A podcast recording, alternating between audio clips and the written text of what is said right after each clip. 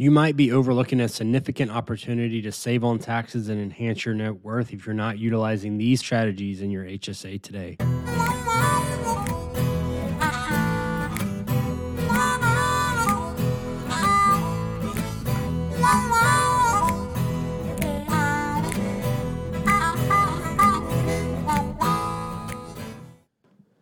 And welcome to the 22nd episode of the Retire Early, Retire Now podcast. I'm your host, Hunter Kelly, owner of Palm Valley Wealth Management. And this podcast aims to help higher earning families and pre retirees put their money where their values are.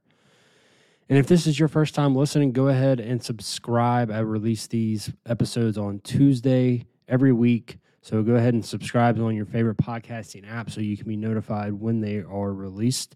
If you like what you're hearing, leave a five star review and share this with a friend. Doing that helps us grow tremendously and will add some value to those people's lives as well.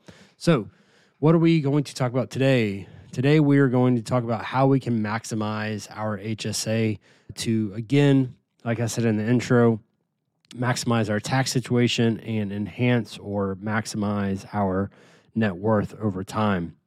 I've talked about HSAs a couple times throughout this podcast. So if you're curious, go check out episode number three. It was an episode on what to do toward the end of the year to maximize the following year. Also, episode number five, and this was with Danny White, maximizing your employee benefits. So those are very helpful, but we're going to do a deep dive into HSAs today since I have not gone over the particulars and how to maximize the HSA itself. And so, what is an HSA? An HSA is a health savings account. And so, how do you become eligible for an HSA? You have to sign up for a high deductible health insurance plan. And as of 2024, what constitutes a high deductible plan is a deductible of 1600 for an individual or a deductible of $3,200 for a family. And remember that a deductible is that amount of money that you're responsible for before any sort of insurance coverage will start to kick in. What the government has done is said, okay, well, if you're going to sign up for this basically riskier, as in I'm going to potentially owe more money out of my own pocket, if you're going to sign up for this type of plan, we're going to allow you to contribute to an account that will help you cover that particular expense, right? The good thing about HSA, and we'll talk about uh, the strategies involved with this soon. The great thing about an HSA is that it is triple tax advantaged. And so, what does that mean? That it means that it is pre tax, so the money that you put in is above the line deduction so if you make $100,000 and you put $5,000 into your HSA, it's going to look like you made $95,000. It has deferred growth. So if you're able to invest that money and have earnings inside of that account, you will not pay taxes on that money while it's in that account. And then the distributions that you take out from qualified medical expenses are tax free. And there's other ways that you can get money out that we'll talk about here in just a little bit. And we'll talk about each three of these and how you can maximize them to one, save on taxes, but two, uh, maximize your net worth over time. Where can you hold an HSA account? So, again, an HSA account is just that is an account, and then it has those specific advantages with the pre tax deferred growth and tax free income. And where you hold it it could be a brokerage like Charles Schwab, Fidelity. Uh, there's some other smaller ones like Lively, Health Equity, HSA Bank. And generally, what I would advise is just make sure that you're picking somewhere that if this is a long term strategy for you and you want to invest, you have a lot of options on how to invest and what type of um, funds you pick and, and all that so that you can match it up with your objective and your risk tolerance and make sure it coincides with the other investments that you have, like in your 401k, IRAs, brokerage accounts, all the above, right? So, how much can you contribute to an HSA any given year? So, uh, it is tied to inflation. So, as the CPI index increases, the IRS will say, hey, we're going to, or the federal government will say, hey, we're going to increase the HSA contribution limits each year based off of that, right? Currently, you can contribute up to $4,100 in an HSA for an individual and then $8,300 for a family. So now that we have the basics of what an HSA is and how we can sign up for one and contribute, let's talk about how to maximize that to one, save on taxes, and two, maximize your net worth. The pre tax nature of the HSA really allows you to one, save on taxes, and to maximize your net worth. And this is how. So let's just assume that you are either single or married and you're in the 22% tax bracket.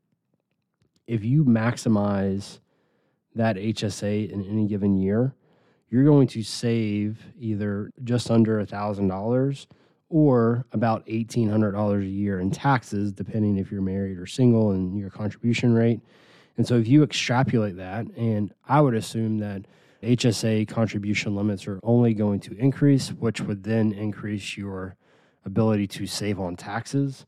And let's say you did the math and you took that $1,800 or that $1,000 that you're saving on taxes and you go ahead and invest that, whether it be in an IRA or into a brokerage account, and you extrapolate that over 15, 20, 30 years, your net worth is going to be much higher than it would be if you were paying for these expenses out of pocket and not saving that $1,800 or that $1,000 every year toward a brokerage account or an IRA, right? And so this is how we can start to see the HSA. Not only is it just an account that we can use for medical expenses, but if it's saving us on taxes, that's going to free up cash that we otherwise would have given to the US government to invest in ourselves, whether that be brokerage, IRA, so forth, right? The next thing is that deferred growth.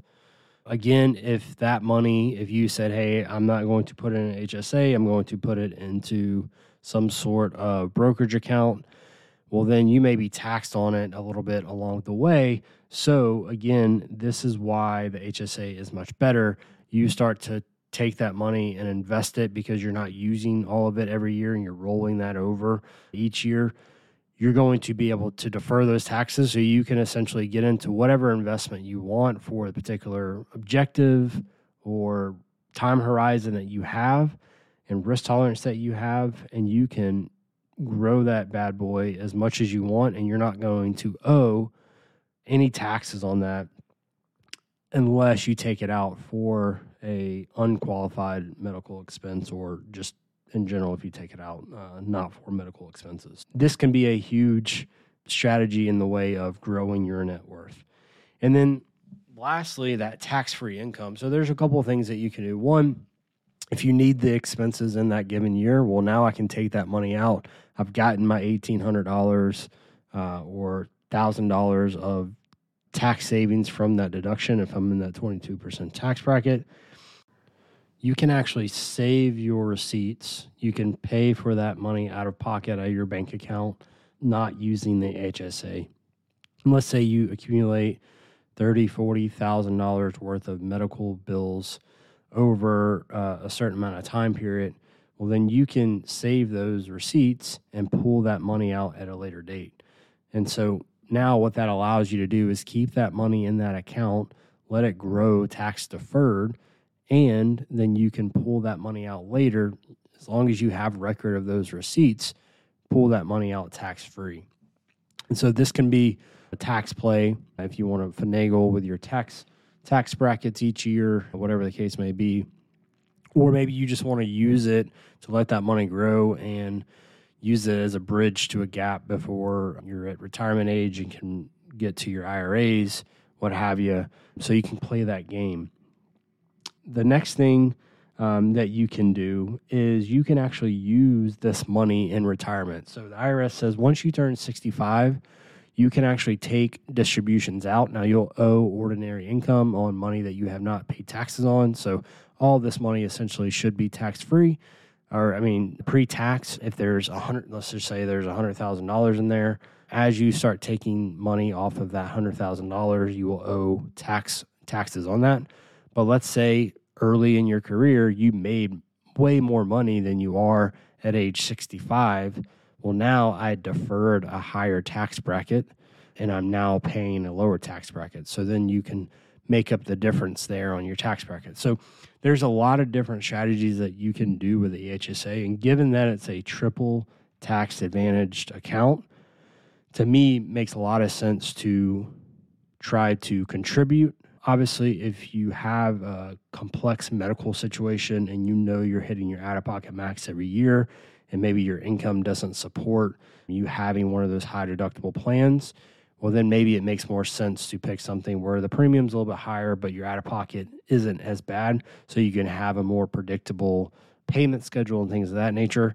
But if you can weather the storm and get to a point where you're you're adding to the HSA every year and you're rolling over more and more money and now you can start to invest that money the tax advantages and the ability to invest that money is going to really put you in a good situation to seriously change and maximize your net worth and your ability to retire early. So, having a large sum of money to help pay for health insurance, you know, you can't necessarily use it towards the premiums.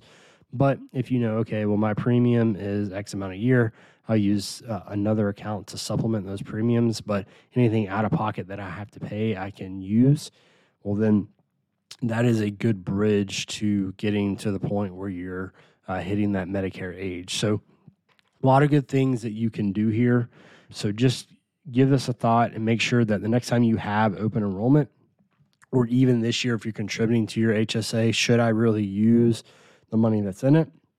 Or should I try to pay for some stuff out of pocket so that I can get to the point where I can start investing this money?